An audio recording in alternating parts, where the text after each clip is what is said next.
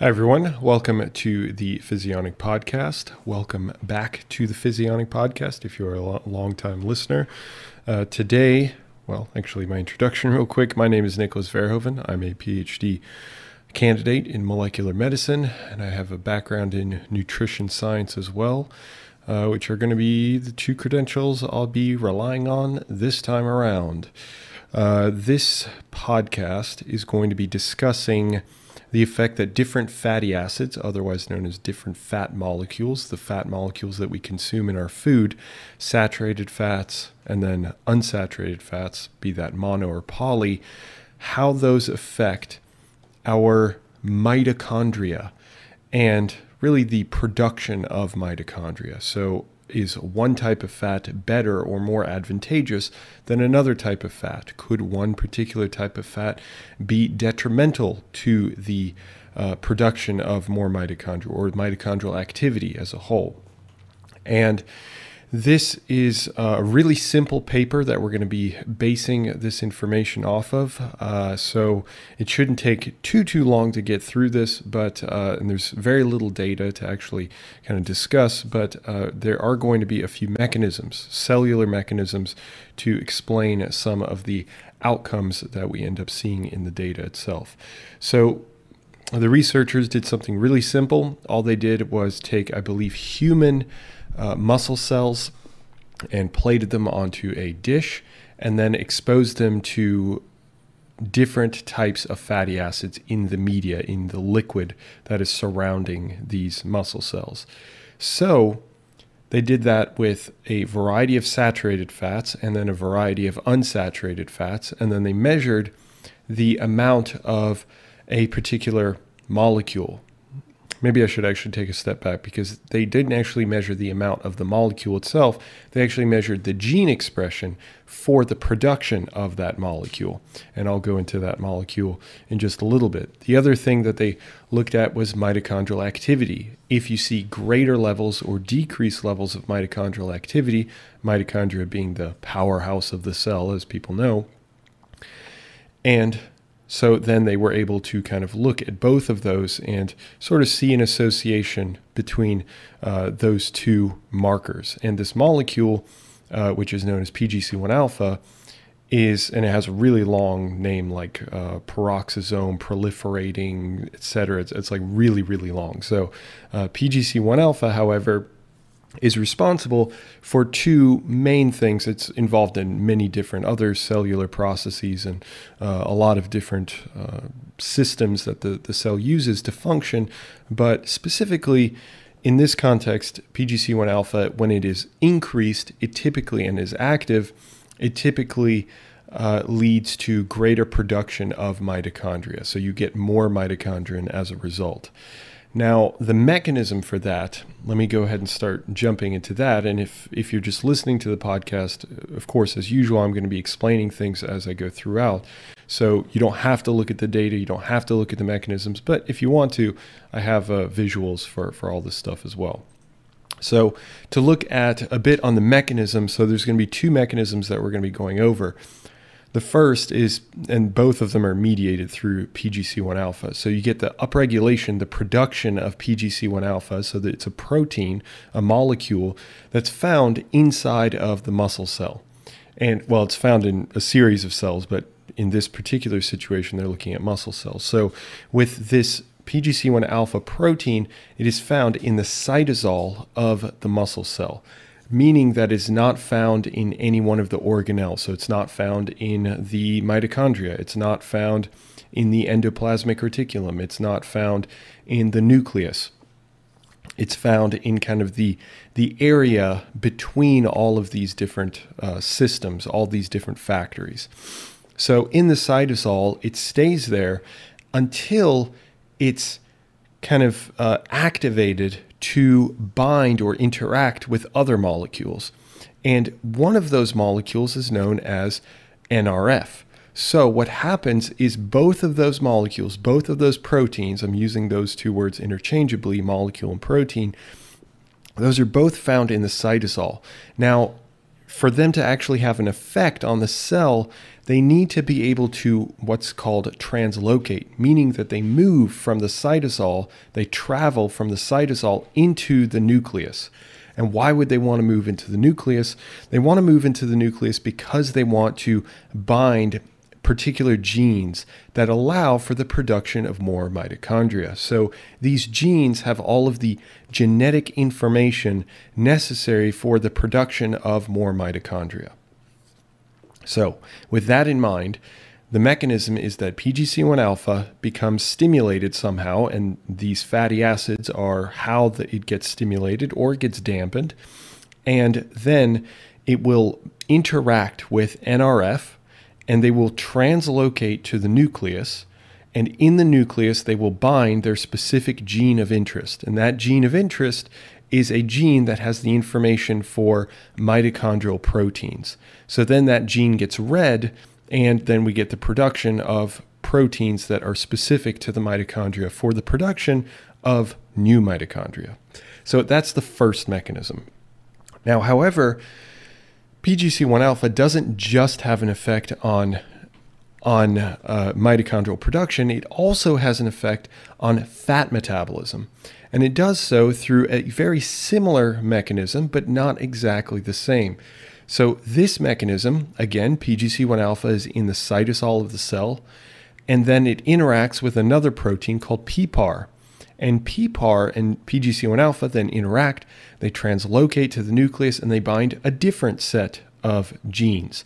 And these genes have the information for the production of fat metabolism enzymes, meaning enzymes that can break down fat. They can break down fat to be able to generate energy out of those uh, fat molecules and can also uh, end up releasing fat. So there's a variety of different ways to look at it, but ultimately, there is the production of more of these fat metabolism uh, enzymes. So then it focuses the cell to use more fat or to release fat, in depending on the type of cell that you're you're talking about. So again, from in the cytosol, they bind, they interact with one another, then they move to their gene, and then once they bind that gene at a particular location known as a promoter, then from there, you get the recruitment of a, a lot of other proteins that are actually responsible for the the reading of that gene, and then you get so on and so forth. You get the production of the protein eventually.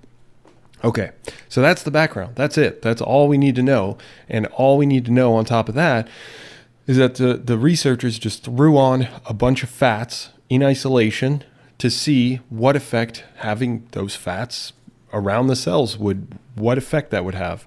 So the first one we're going to be looking at is the first piece of data I should say that we're going to be looking at is the the gene expression of PGC1 alpha and PGC1 alpha. So again, we're not we're not necessarily looking at the amount of the molecule or the amount of the protein. Technically, it would need to go through another step. So is this a perfect measure of the amount of PGC1 alpha in the cells? It is not.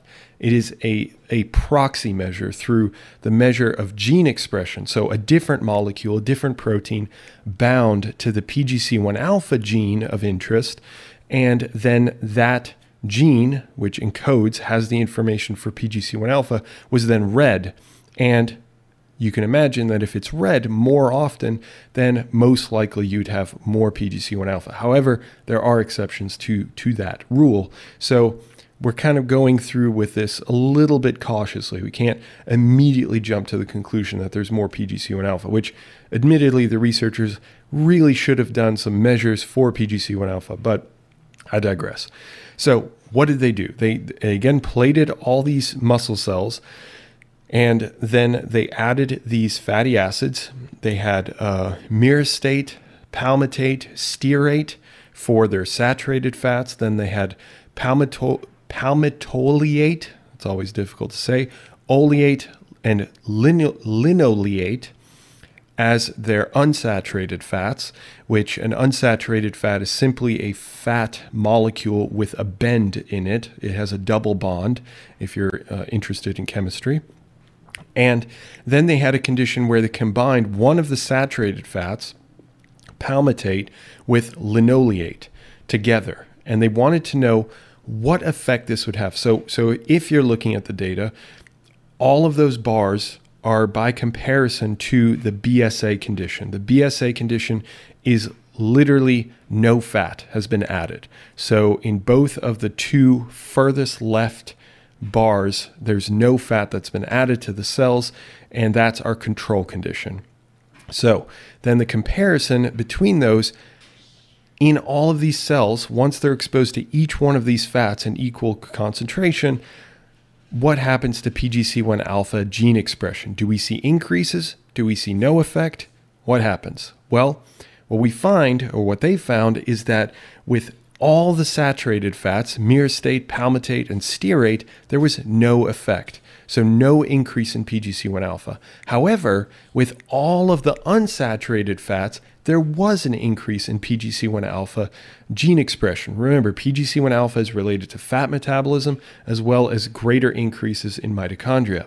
Now, I remember remember I mentioned briefly that they also had a combination where they had palmitate, which is a saturated fat, and linoleate, which is an unsaturated fat. And they threw both of those together and they found that although palmitate alone did not have an effect on PGC1 alpha, and linoleate did have an effect on PGC1 alpha, increasing PGC1 alpha. When they combined them, you might think kind of mathematically maybe there's a small effect, but no, it turned out that linoleate, most likely linoleate, led to an equal effect as if linoleate was in the around the cells alone.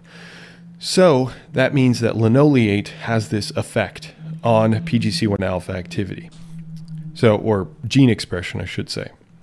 So that's an interesting piece of data. That means unsaturated fats are exciting this, this increase in PGC1 alpha, and the saturated fats are having no effect on PGC1 alpha. Now, the only the only piece of data left is uh, the a measure of mitochondrial activity, and this is kind of a proxy measure of uh, do we see greater activity and therefore maybe we have greater content of mitochondria. So maybe we have more mitochondria as a result. Maybe we have the production of more uh, fat metabolism enzymes. Um, like oxidative phosphorylation enzymes. If you've been following Physionic, you know you may have seen me discuss oxidative phosphorylation. That's a whole metabolic uh, part of the mitochondria. It's a crucial part of the mitochondrion. And PGC1 alpha is responsible, or PGC1 in general, if that's alpha or beta, uh, have an effect on the production of these, these proteins, these particular molecules that are involved in fat metabolism.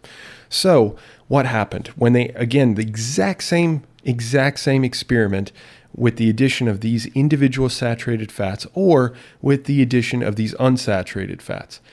And what we find is that there's no effect for two of the saturated fats, and that's by comparison to control, which again had no fat added to the media, to the cells. So there's no effect from myristate and palmitate. However, really intriguingly, stearate does decrease the level of activity of the mitochondrion. So that is really, really interesting. Now, why might that be? Before I go on to the to the unsaturated fats, why would you get a decrease in the activity with stearate but not with the other saturated fats? I mean, they're all saturated fats, right? Well, I don't know the answer for sure, but I mean, almost almost guaranteed it is because of the chemical structure of stearate. So myristate is a short, a relatively short fatty acid, a short fat molecule. When I'm saying fatty acid and fat molecule, they're synonymous. So myristate is a 14 carbon fat molecule. Palmitate is a 16 carbon fat molecule. So you're getting longer, right? And stearate is an 18 carbon fat molecule. However, it does not have a double bond like you would find in these unsaturated fats. So, for some reason, most likely that the the the chemical structure that's that would be my thought process. The chemical structure of stearate leads to this reduction in mitochondrial activity. If that's uh, because you get more loss of PGC1 alpha, maybe it, it, it, blocks the ability for PGC1 alpha to function. Maybe you you have more or you have less of uh, NRF or you have less of PPAR, and therefore you don't have as much of that uh, interaction between PGC1 alpha and PPAR and NRF there's there's a, there's a litany of different reasons as to you know why that might be the case. So with unsaturated fats, however, they did see in all conditions there was an increase in uh, mitochondrial activity. So this is an association with the increase in PGC1 alpha. So in all the unsaturated fats, we saw increases in PGC1 alpha, and with all the unsaturated fats, we also see an increase in mitochondrial activity. Now, I don't believe that they compared between the different unsaturated fats, but if you were to look at the graphs, you would think that oleate would be the most potent one when it comes to that. But we can't actually make that conclusion because they didn't run any statistics on that. So all that we really know is that it seems to have a increase in mitochondrial activity with all the unsaturated fats. Now again, they did combine palmitate and linoleate and they found that yet again that the linoleate effect as an unsaturated fat which did increase mitochondrial activity was kind of kind of got rid of the lack of an effect in palmitate. So remember, palmitate is a saturated fat, and that had no effect on mitochondrial activity, decrease or increase, but linoleate did increase mitochondrial activity. So that's really interesting. Again, that means that maybe a paired diet where you're consuming unsaturated fats and saturated fats may lead to some sort of protective effect that the, the you're still going to see this increase in activity. That that's of course assuming that uh, that's again, of course, assuming that this increase in activity is a positive. Now, generally, it is considered a positive. Now, just a bit of caution because that's only two pieces of data and they only had three pieces of data total for this particular paper. But with those two pieces of data, they are kind of proxy measures, and you would absolutely want far more data to actually jump to any sort of specific conclusions on uh, the effect that saturated fats or unsaturated fats have on mitochondria and PGC1 alpha. Because, like I said, with PGC1 alpha, they're looking at gene expression. It is possible for a gene to be expressed for you to get the production of the next uh, substance. I don't want to go too too specific, but RNA. And then that RNA can be uh, degraded, so it never actually gets turned into protein. So that's a possibility. Now, if we assume that that's not the case with this data, then we kind of are kind of taking a, a big uh, leap here and assuming that the gene expression of PGC1 alpha did lead to the production of more of these uh, these uh, PGC1 alpha proteins. And then with the activity, there are a number of different ways to measure mitochondrial activity. There are a number of different ways to measure mitochondrial content. So it would have been nice if they'd added at least probably like two more measures of mitochondrial activity and, and content, and probably uh, one protein measure of PGC1 alpha to actually see how much of the actual protein was present. So those would be some of my critiques of the, the, the study itself. And of course, there's much more that they could have done, but just kind of on a really base level, that's what I would have loved to have seen. Now, in conclusion, what does that mean? Well, it means that saturated fats, if we go with this assumption that mitochondria having an increase in mitochondrial activity, having an increase in PGC1 alpha, is a positive, which is a big assumption here because we're just kind of going out of context here. But if we make that assumption, then that would mean that saturated fats are far less helpful uh, in in the the activity and the production of mitochondria because they don't seem to have a positive effect on PGC1 alpha. Not that they have a negative effect, but they don't seem to have a positive effect. However, then stearate, specifically the saturated fat stearate, which is something you can look up in, in your food items as well to see how much stearate is is present then that particular fatty acid did decrease the activity of mitochondria. Now, something that would need to be uh, confirmed by other measures as well. But if that will, did hold true, then that means that the saturated fat stearate is the worst for mitochondrial activity and mitochondrial content potentially, while the unsaturated fats, all of them had positive effects in increasing mitochondrial activity and on top of that, they seem to, at least with uh, palmitoleate, or wait, wait, wait, it was, uh, let me pull this up one more time. Uh, linoleate, excuse me, linoleate and palmitate. I was like confused. I was jamming those two words together. So with we saw that with palmitate, which is the saturated fat, um, that was then the the effect or the lack of effect was removed once you added that unsaturated fat on there. So can we necessarily say that's the case with all the saturated fats or all the unsaturated fats? No, we can't. We can't say that. But if, again, we make a small assumption here that that would hold true for all the other unsaturated fats, that would then mean that potentially uh, the, the combination of saturated fats and unsaturated fats leads to a protective effect by unsaturated fats, even though there is a presence of uh, saturated fats. Now, of course, then you have to figure out what's the ratio of that, and et cetera, et cetera, which of course they didn't they didn't go into. Okay, that's what I've got for you. Hopefully, you found this informative. Uh, it's definitely a bit of molecular biology, uh, mitochondrial cell biology with mitochondrial content, things like that, but. Hopefully, you found this informative. And with that, I hope to have the pleasure of speaking with you in the next one. Have a good one, guys. See ya.